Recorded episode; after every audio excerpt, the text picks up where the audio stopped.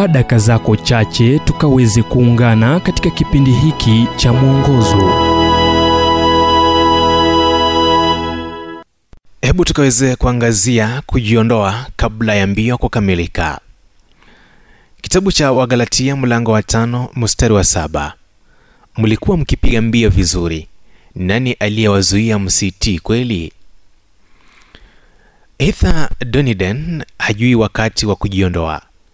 Katika mbio za mita 600 alianguka.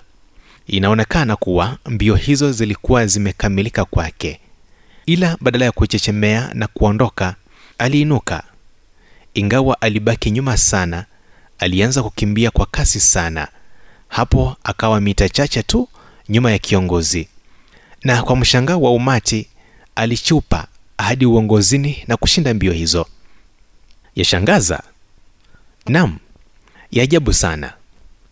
Hatimaye alivyoelezea vyombo vya habari, katika mita hamsini za mwisho niligonga gia ambayo sikujua nimegonga.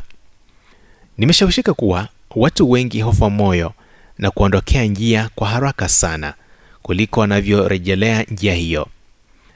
Kitu hufanyika wanajikwaa na kuanguka na kukata tamaa maishani na vilevile vile kwa Mungu.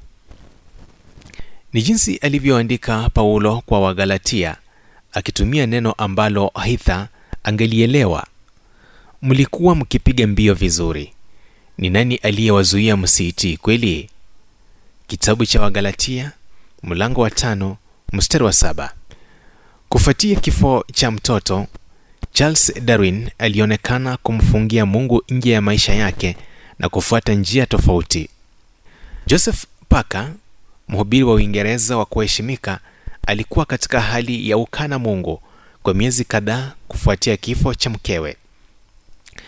Tatizo la kimaadili lilikuwa kizuizi kilichomkomesha mwinjilisti mwenye kipawa, mshiriki wa kazi wa Billy Graham, wote wakiwa wanaanzisha huduma kwa kusahau kuwa Mungu ni mwenye huruma na wa kusamehe, baadhi hukata tamaa wakati wanaweza kufanya vyema alivyofanya Doniden. Kimbia na ushinde.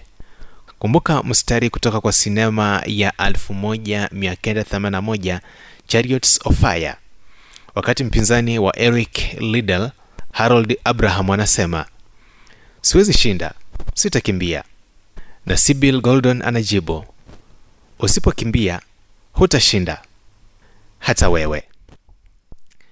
Ujumbe huu umetafsiriwa kutoka kitabu kwa jina Strength for Today and Bright Hope for Tomorrow kilichoandikwa naye Dr. Harold Sala wa Guidelines International na kuletwa kwako nami Emmanuel Oyasi.